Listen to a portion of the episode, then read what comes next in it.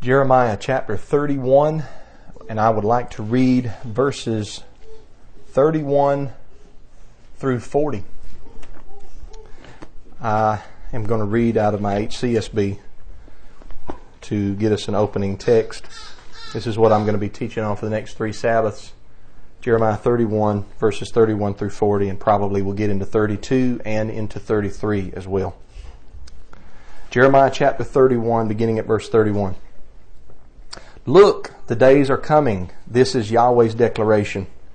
When I will make a new covenant with the house of Israel and with the house of Judah. This one will not be like the covenant I made with their ancestors when I took them by the hand to bring them out of the land of Egypt. A covenant they broke even though I had married them. Yahweh's declaration. Instead, this is the covenant I will make with the house of Israel after those days, Yahweh's declaration. I will place my law within them and write it on their hearts. I will be their mighty one, and they will be my people. No longer will one teach his neighbor or his brother, saying, Know Yahweh, for they will all know me, from the least to the greatest of them. Yahweh's declaration. For I will forgive their wrongdoing and never again remember their sin. This is what Yahweh says the one who gives the sun for light by day, the fixed order of moon and stars for light by night, who stirs up the sea and makes its waves roar. Yahweh of hosts is his name. If this fixed order departs from my presence, this is Yahweh's declaration, then also Israel's descendants will cease to be a nation before me forever. This is what Yahweh says if the heavens above can be measured and the foundations of the earth below explored, I will reject all of Israel's descendants because of all they have done. This is Yahweh's declaration. Look, the days are coming, Yahweh's declaration, when the city from the tower of Hananel to the corner gate will be rebuilt for Yahweh. A measuring line will once again stretch out straight to the hill of Gareb and then turn toward Goah.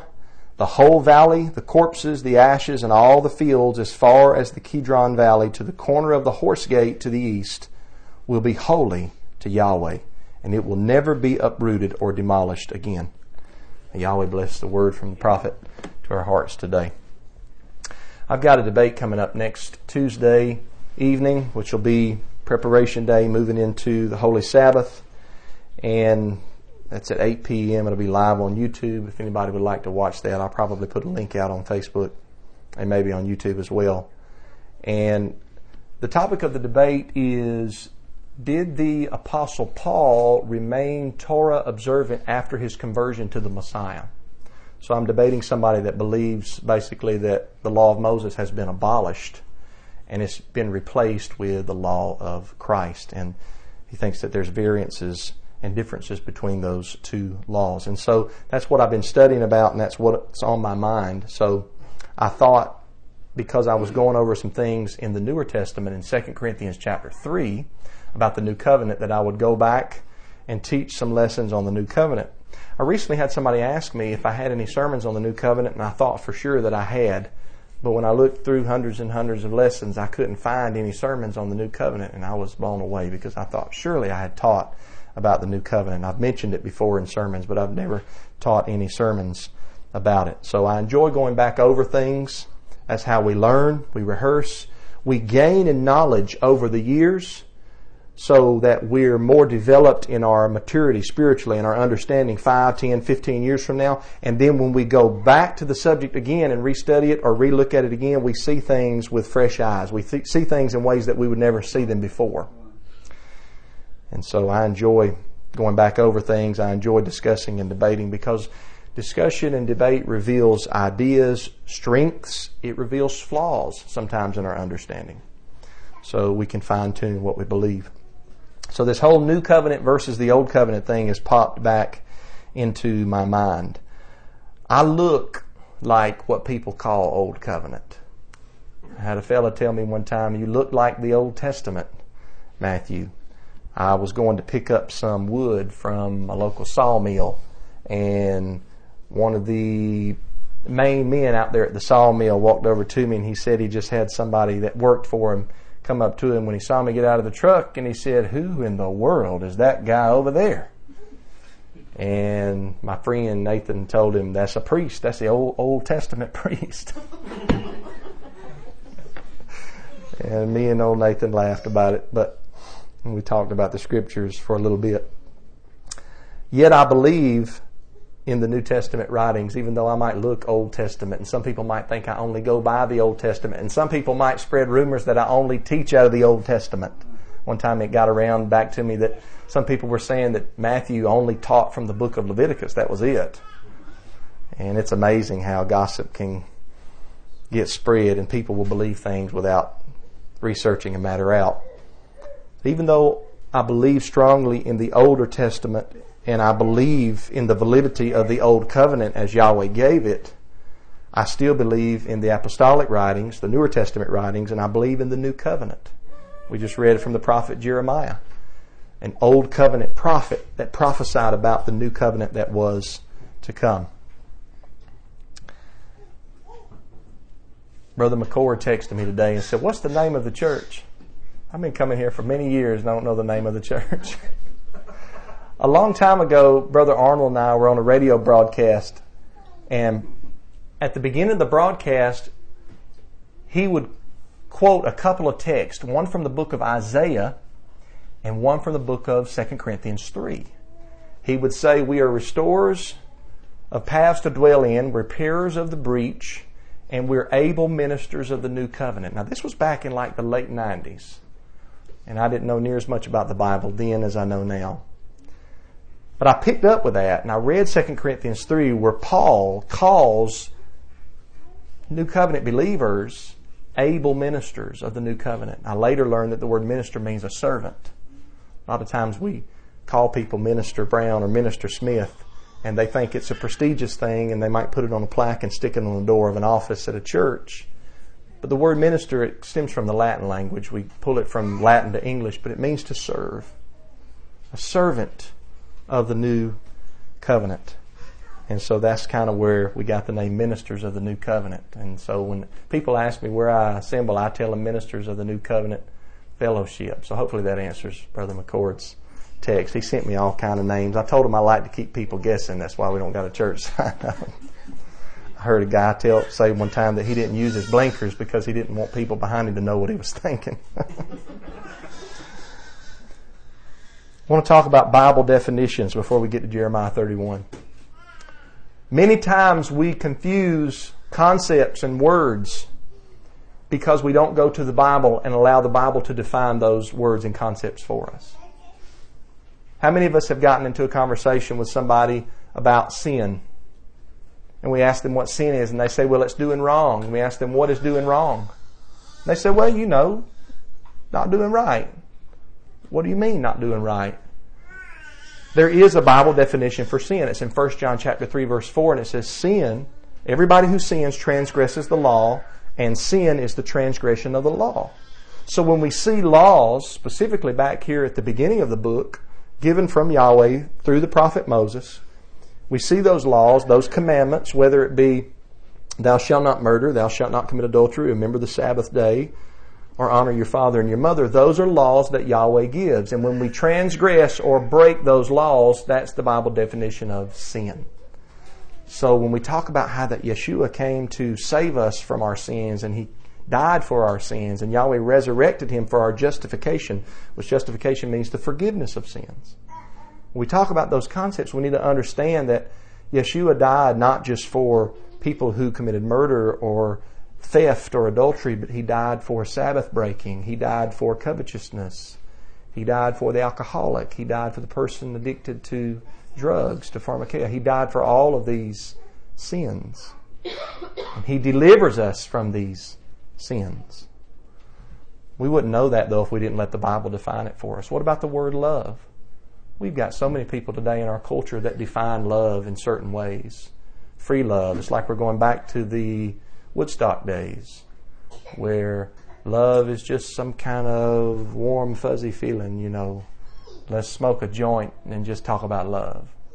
Uh, that's kind of what people have in their minds. That's not biblical love. 1 John chapter 5 verse 3 says, This is the love of God that we keep His commandments, and His commandments are not a burden.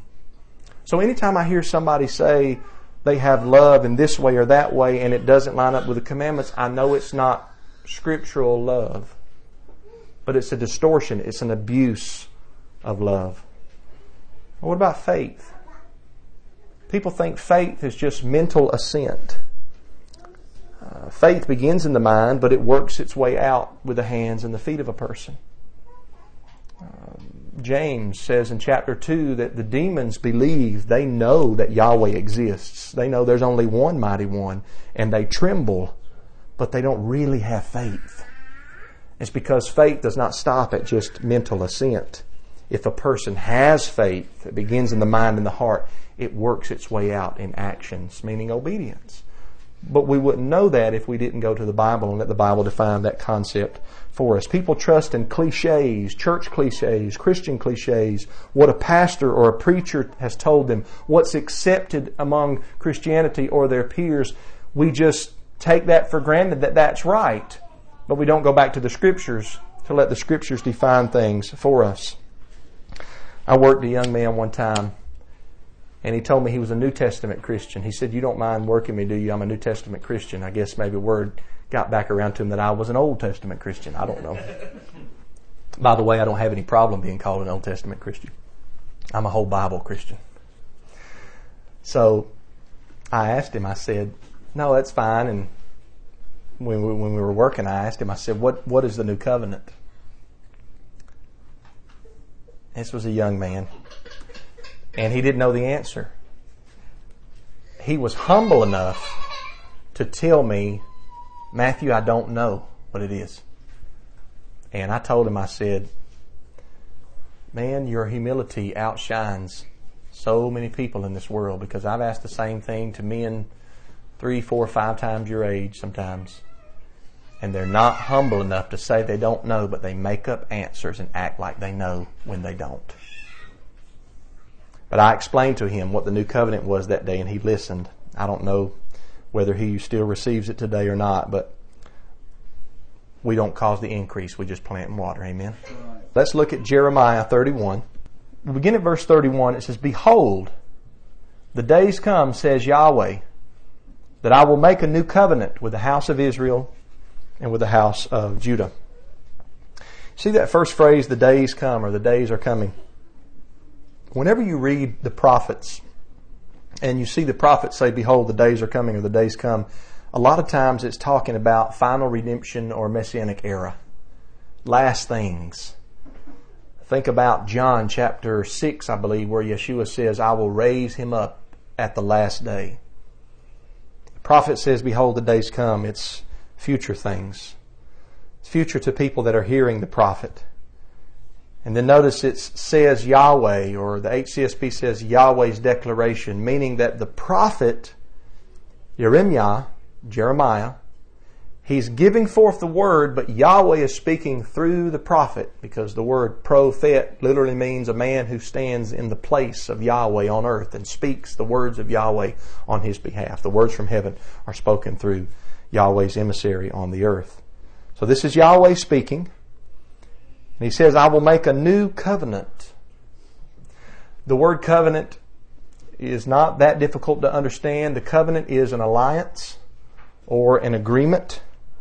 It would be like if uh, me and Brother TJ shook hands and gave our word for each other. Let's say I was going to do some septic tank work for him and he was going to do some carpentry work for me.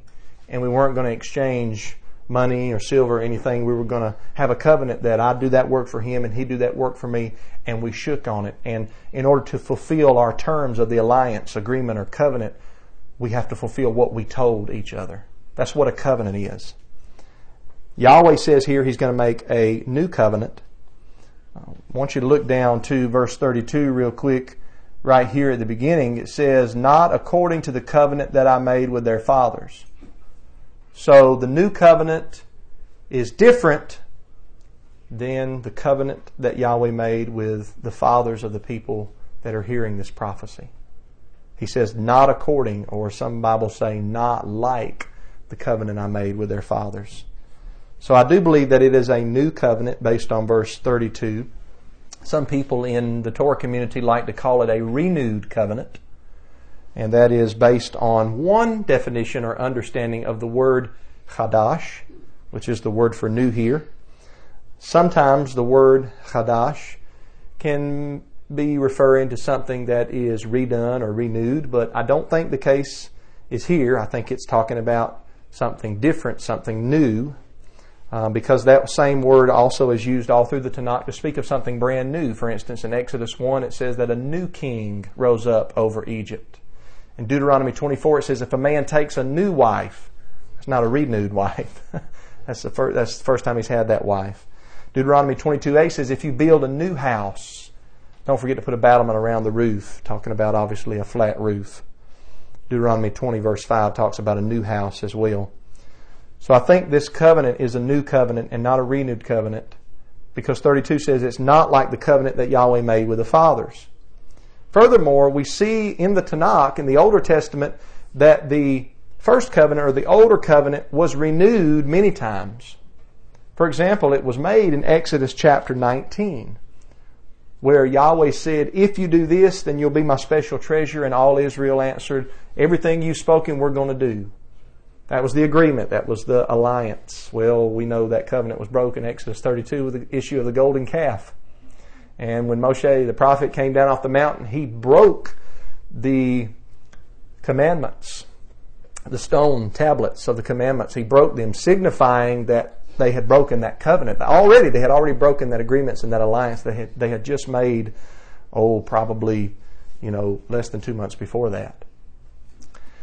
And so the covenant had to be renewed, and he goes back up to Yahweh, and what does he get? He gets a second set of stone tablets, signifying the renewal of the covenant. You can look at the end of the book of Joshua, and the covenant is renewed. So a lot of times in the Tanakh, the Israelites would break and violate the law nationally, and then they would come back to him, and there would be a renewal. But yet it would lapse, and the same thing would happen over again, and there would be a renewal, and it would lapse, and then there would be a renewal. So the covenant had been renewed many times. I don't think that's what Yahweh is saying here. I think He's saying, I'm going to make a new covenant, and it's not going to be like the covenant I made with their fathers. Whose fathers? Well, he says here he makes a new covenant with the house of Israel and with the house of Judah, not according to the covenant I made with their fathers. So this has to be talking about physical Israelites because their fathers weren't spiritual, right? They were physical people. So he's talking about physical Israelites. Some people, after my lessons through Galatians, think that I don't believe in physical Israelites anymore and there again, sometimes people hear what they want to hear. I've experienced it so much in teaching. People have selective hearing. Um, I just don't know if I'm a physical Israelite. And I also recognize that in the Tanakh and in the apostolic scriptures, the Newer Testament, that the nations or the non Israelites had a way to join themselves to the people of Israel. And that's something that I had placed out of my mind for a time in the past. But it's very scriptural. Deuteronomy chapter 4 says that when the nations see the Israelites keeping the commandments, that they say, Wow, you serve this awesome mighty one. Because what nation is there on earth that has a mighty one that would give them such good laws as you guys serve? And what that means is that Israel wasn't to be in a bowl segregated, but they were to be on a hill where the light shone out to the nations. Yahweh gave them His law and His instruction to shine their light forth. So there's no racism or prejudice going on here with the Israelites. I think that some got into the mix later on, but Yahweh is not promoting that. He's promoting, hey, these are my people, and they're to shine the light for everybody else to see. So it's talking about he's making it with Israelites. I want you to notice here too that a lot of people um, find that when you read the quote unquote church fathers, uh, the people that wrote writings after the destruction of the temple, that Christianity began to veer away from Hebraism and they began to tell Israelites or Jewish people that they had to renounce their Judaism, which just Judaism's not a bad word, by the way. It just means um, the faith of the religion of Yehuda, Judah. Basically, it means the Torah, keeping the Torah. You can find it in the book of Maccabees. Now, Judaism has been manipulated and distorted, I understand, but the original definition of Judaism is in the book of Maccabees, keeping the law of Yahweh. And Yahweh praises them for, for Judaism there. But later Christians believe that Hebraism or Jewish people or Israelite people had to forsake that in order to become a Christian. But what we see in the scriptures is that the nations had to find a way to attach to Israel. It's not that Israel had to forsake their mighty one and, and their laws and become a Christian. the nations had to say, all right, we're not Israel. How can we join? How can we attach? And Isaiah 56 tells us a lot about that. It says the Sabbath is a big way. And basically, it's covenanting like Ruth where she says, Your people will be my people, and your mighty one will be my mighty one. And I'm not going to follow the ways of Moab or the ways of Ammon or the ways of Canaan. I'm going to follow the mighty one of Israel. Now we see this in the book of Joshua with Rahab, or that she followed the mighty one of Israel, even though she was a non Israelite. So but the covenant is to the house of Israel and the house of Judah. So if you're not one of them, you've got to find a way to join to the nation of Israel. Now, this is one verse. See how we're just walking through the verse? We're letting the verse explain itself. We're taking one little section at a time. Behold, the days come, says Yahweh. I'll make a new covenant. House of Israel, house of Judah, not like the covenant I made with their fathers. It's not rocket science. We just go through the Bible and we let the Bible explain itself. Verse 32, not according to the covenant that I made with their fathers in the day that I took them by the hand to bring them out of the land of Egypt, which covenant of mine they broke, although I was a husband to them, says Yahweh.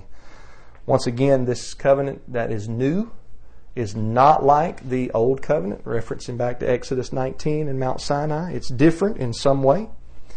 And then Yahweh says, although I was married to them, or although I was a husband to them. So he mentions the covenant that was broken by Israel of old and he says they broke that even though I was a husband to them. Don't trip up on this. This is what's called a metaphor. The Bible is full of metaphors. It's not that Yahweh is literally a husband and Israel is literally a wife. It's a beautiful metaphor of relationship. In that Yahweh looks to the nation and depicts it as a marriage so that we understand that he has a close relationship with his people. But don't trip up too much on the metaphor and don't make too much out of the metaphor because Yahweh also calls the nation of Israel his son.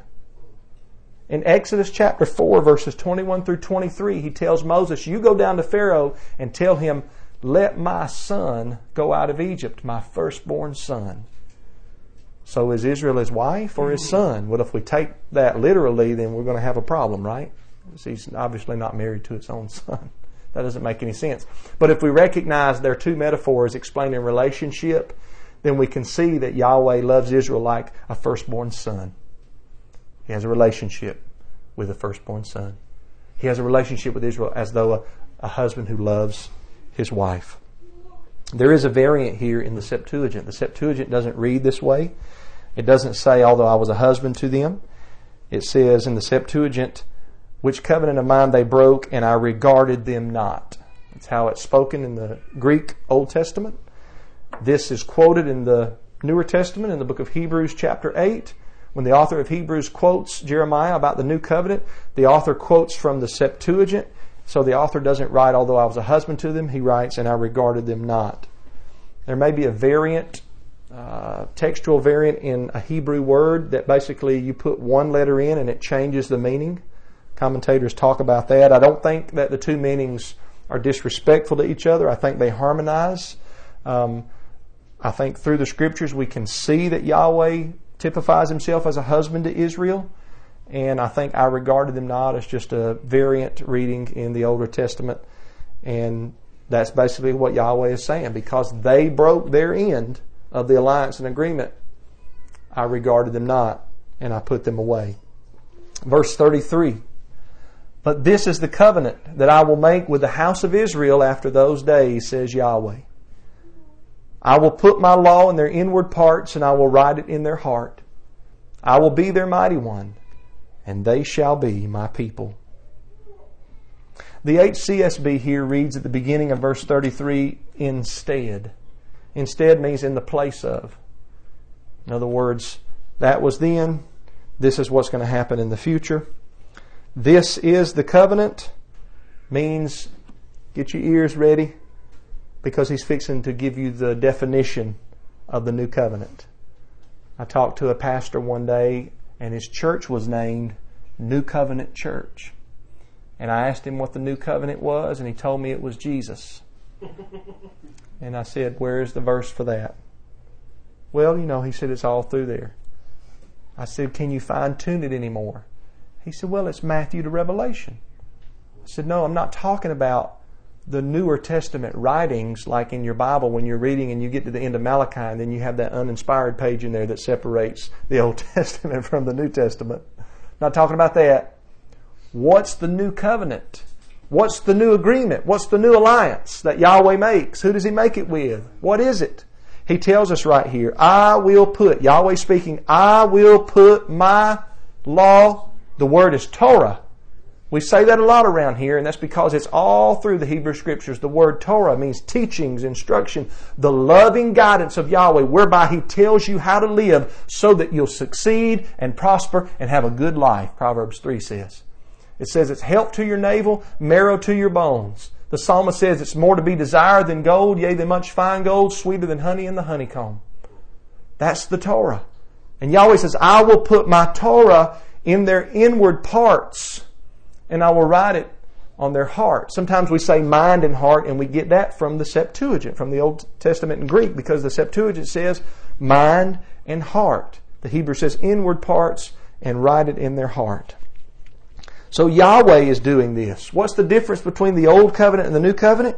He has the power to remedy the problem of the they back in verse 32, where he says, Which covenant of mine they broke in other words, the people didn't keep their end of the agreement or their end of the alliance. Yahweh has the power to remedy that situation, not by changing the Torah, but by changing His people. I will do something, Yahweh says. I'm going to make a change. You guys have been relapsing over and over and over and over. We do it still today. And in one sense, in one manner of speaking, even still today, we're under the old covenant. Why? Because a lot of times when we want to do good with the mind, because we have a portion of the Holy Spirit living within us, we sin anyhow, and then we have to ask for forgiveness. In other words, we break covenant with Yahweh and we ask for forgiveness. I don't want to get ahead of myself. We'll cover a little bit about that here momentarily. But Yahweh's power remedies the problem of the breaking of the covenant by the people. He places His Torah, His law within them. It's internal, writing it on their hearts.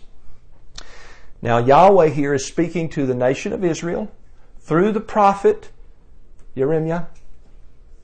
And when Yahweh tells Israel of old, I'm going to put my Torah into your inward parts and write it on your hearts, what Torah do you think they thought about? The one that Yahweh gave. Not something different than what Yahweh gave, but the one that they already knew. The one that they had problem with, the one that they broke. The one that they said, everything you said, Yahweh, we're going to do. But then didn't do it. And 40 days later, uh, I had already worshiped a golden calf. As though that was the mighty one that brought them out of Egypt. No, they would think, yeah, it's the same Torah you gave us. You're going to put it on our inward parts. And internal has to be different than before. There has to be something different about the new covenant than the old covenant. And this is it. And I want you to catch this. The difference is, is that the law is fully internalized on a person's heart and mind. Now, I want to contrast this with the older covenant. I'm going to pull a couple of verses on the screen. We're going to go Deuteronomy chapter 4, verse 8. I alluded to this earlier in Deuteronomy 4 and 8. It says, Let's start at 7. For what great nation is there that has a mighty one so near to them as Yahweh our mighty one is whenever we call on him? Verse 8, what great nation is there that has statutes and ordinances so righteous as all this law, Torah, which I set before you? I put it in front of you. He doesn't say which I put inside of you, but I set it before you. So in other words, Yahweh's given Israel of old, in the old covenant, I'm putting the law in front of you to look at. I want you to keep it. Nothing about internalization. Look at Deuteronomy chapter 11. Deuteronomy chapter 11 verse 32 basically says the same thing at the bottom of the screen. You shall observe to do all the statutes and the ordinances which I set before you today. Now, notice this in Exodus chapter 31, verse 18. Exodus 31:18 he gave to Moses when he finished speaking with him on Mount Sinai the two tablets of the testimony, stone tablets written with the mighty one's finger. So Yahweh actually wrote the commandments on tables of stone with his own finger. That's what the scripture teaches. Notice written on where? Tablets of stone. Now notice Deuteronomy chapter 4, verse 13. He declared to you his covenant, which he commanded you to perform, even the Ten Commandments, and he wrote them on the two stone tablets. Not on the inner parts, not on the heart, not on the mind. He told Israel to serve him with their heart. We sing it when we sing the Shema, when we quote the Shema at the end of Sabbath service. These words that I'm giving you today are to be in your heart. But he doesn't say that he wrote them on their heart.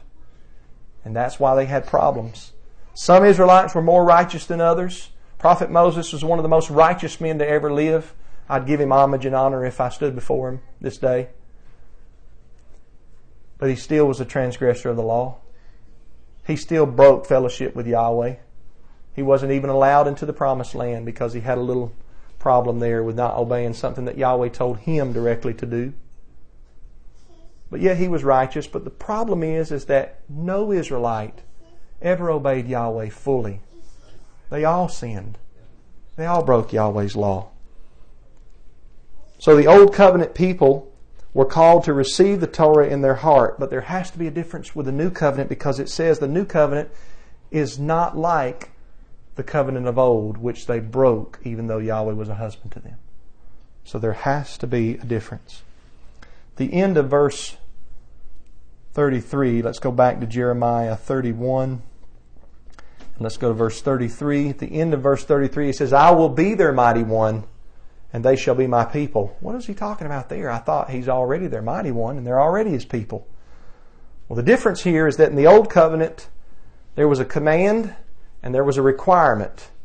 But in the New Covenant, there is grace and there is giving. And that doesn't mean that there's not commands and requirements in the new covenant, and it doesn't mean there's not grace and giving in the old covenant. It's just that there's some kind of contrast between the people not being able to obey the law fully in the old, but being able to obey the law fully in the new. Yahweh is fully our mighty one. He's fully our Elohim when we fully submit to Him. Ask you a question. I ask myself this question today. Do you fully submit to Yahweh? And the answer is, whether or not you are ready to admit this, the answer has to be no. By the very fact that we struggle still with sin. We have good days, we have good weeks, we may have good months and good years, but there comes times in our life, Romans chapter 7, where Paul says, I want to do good, but evil is present, and that which I want to do, I don't do. But the things I don't want to do, I end up doing. We struggle with that. Why? Because the law is still set before us today. The law is not fully written on our hearts and minds today. The Torah is put in place first. Number one reason to reveal our sin. The law is a mirror that shows us the dirt on our face. That's the number one reason for the Torah is to show us that we have sin and we need a remedy and we need help from the Father. And the Torah is put there to humble us to recognize our need. We can try to act like we are these super Hebrews, but everyone who is honest knows the sin that you have trouble with.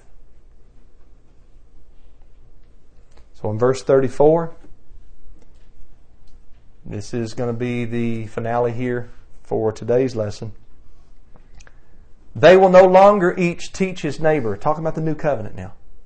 They will no longer each teach his neighbor and every man teach his brother, saying, Know Yahweh. For they will all know me, from their least to their greatest, says Yahweh. For I will forgive their iniquity and I will remember their sin no more. No longer teach every man his brother and neighbor to know Yahweh. Wait, I'm teaching you right now to know Yahweh. What this verse should tell you is that we are not yet fully in the new covenant. Yahweh's law is not fully written on your heart. It's not fully written on your mind. One way we know that is because we have to do something different than verse 34 tells us. I still have to teach. Brother Jerry taught. Brother TJ taught. We teach. We learn. We grow. Then we sin. We break covenant. Then we repent. We come into fellowship.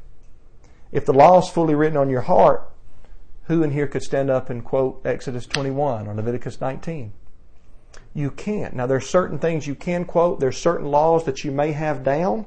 There are certain commandments that you don't struggle with sin in regards to, but you don't have the law fully written on your heart. It's a process whereby Yahweh writes His law on your heart. Same with the Holy Spirit. Or the TJ and I were texting and talking recently, and I'll get into this next week when we move to Ezekiel. But this is why the Apostle Paul when he's talking about the gift of the Holy Spirit that is given to believers, he calls it a down payment or earnest. It's like earnest money. In other words, it's a portion that is placed inside of us. It's Yahweh's Spirit, but it's a portion that's placed inside of us that gives us a desire to do what's right. But yet we still struggle with sin, right? And it's because the law is not fully on our heart yet. It's because we are still looking forward to the fullness of the new covenant where we won't have to teach anybody anymore to know Yahweh. What does he mean to know Yahweh? Just know about Yahweh? No. Once again, the demons know about Yahweh, but they have no works. Let me show you what he means to know Yahweh. This is from the prophet Hosea chapter 4, beginning at verse 1. Hear Yahweh's word, you children of Israel, for Yahweh has a charge against the inhabitants of the land. Indeed, there is no truth, nor goodness, nor knowledge nor knowledge of Elohim, of the Mighty One in the land. There is cursing, lying, murder, stealing, committing adultery.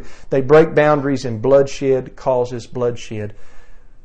The no knowledge of the Mighty One in the land is linked with the transgression of the Torah. So, on the one hand, Israel of old had the law set before him, and it was to be in their heart and some of them did better than the others, but because the law was not fully internalized then, and neither is it now, we still have problems with sin. Look at verse 6. My people are destroyed for lack of knowledge. That's not knowledge about Yahweh or just knowing that Yahweh exists like the demons. It's intimate knowledge. It's relationship knowledge. It's a vow to Yahweh. It's a covenant with Yahweh to be obedient. He says, His people are destroyed for lack of knowledge. Because you have rejected knowledge, I will also reject you, that you may be no priest to me, because you have forgotten your mighty one's law. I will also forget your children.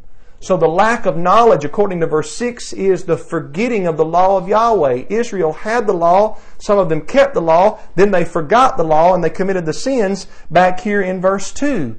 Well, it's a shame today that many Christians are never taught the law to start with, so they have no ability to even forget the law. So this is what Jeremiah 31 34 says when it says, Everybody in that covenant will know Yahweh from the least to the greatest. I think that's an allusion to what, or that's a prophecy to what Yeshua talked about in Matthew 5:19 where he talks about the least in the kingdom and the greatest in the kingdom and the levels in the kingdom. I taught on that verse not too long ago. But yet everybody knows him in the new covenant. Nobody has to teach. I don't have to teach Brother Jerry this law and that law because he knows them fully because they're fully written on his mind and his heart. Same thing with Matthew. Same thing with Rocket, John, Julie, Phyllis. We'll all know Yahweh intimately keeping His law perfectly, fully, the ability to sin will be removed from us. The law will be internalized, written on our hearts and on our minds, and we won't have to teach one another. That's the promise of the new covenant. Then he says, I will forgive their sin and never remember their sin. And this is because of what he did to us internally. We are forgiven now based on the work of the Messiah, but we still sin. We confess, we have forgiveness, and then the cycle goes over, and then we sin again, and we confess, and we have forgiveness, and then it happens again. So we have a portion now, earnest money now, a down payment of the Spirit now on our hearts and minds, but not the fullness. So what we have now is a foretaste of something that's greater to be in the future when sin will be removed completely. Sin will be forgiven completely. It will be remembered no more because the ability to sin will not even be inside of you. These are the better promises. Hebrews talks about the new covenant is established on better promises. We're talking about some of these better promises of the new covenant. Yahweh doesn't change his law, he changes his people. So, in conclusion, this is the new covenant. It's the same mighty one, it's the same people, it's the same Torah. It's just that the Torah is not set before us anymore. The Torah is internalized. Next week, I'll go more into how we have the down payment of this now, the giving of the Spirit. We'll link that up with Ezekiel, where Ezekiel talks about this new Spirit that we're going to be receiving. Um, I believe we have a little bit of it now, but not the fullness of it. We await the fullness at the kingdom and our inheritance. Um, and I'll talk about how that the new covenant really is equivalent with the kingdom of Yahweh. Uh, whereas we can talk about the kingdom now and later, we can talk about the new covenant now and later. The new covenant definitely was established or ratified, we might say, by the blood of the Messiah. Uh, but it won't come into its finality until the resurrection of the righteous. But today we went through verses 31 through 34 of Jeremiah 31, and I believe we let the Bible define terms and concepts for us. So hopefully you enjoyed that, and we'll talk about more of this next week. Yahweh, I pray that it would be pressed on our minds and our hearts. The words of the prophet through your son Yeshua. Amen.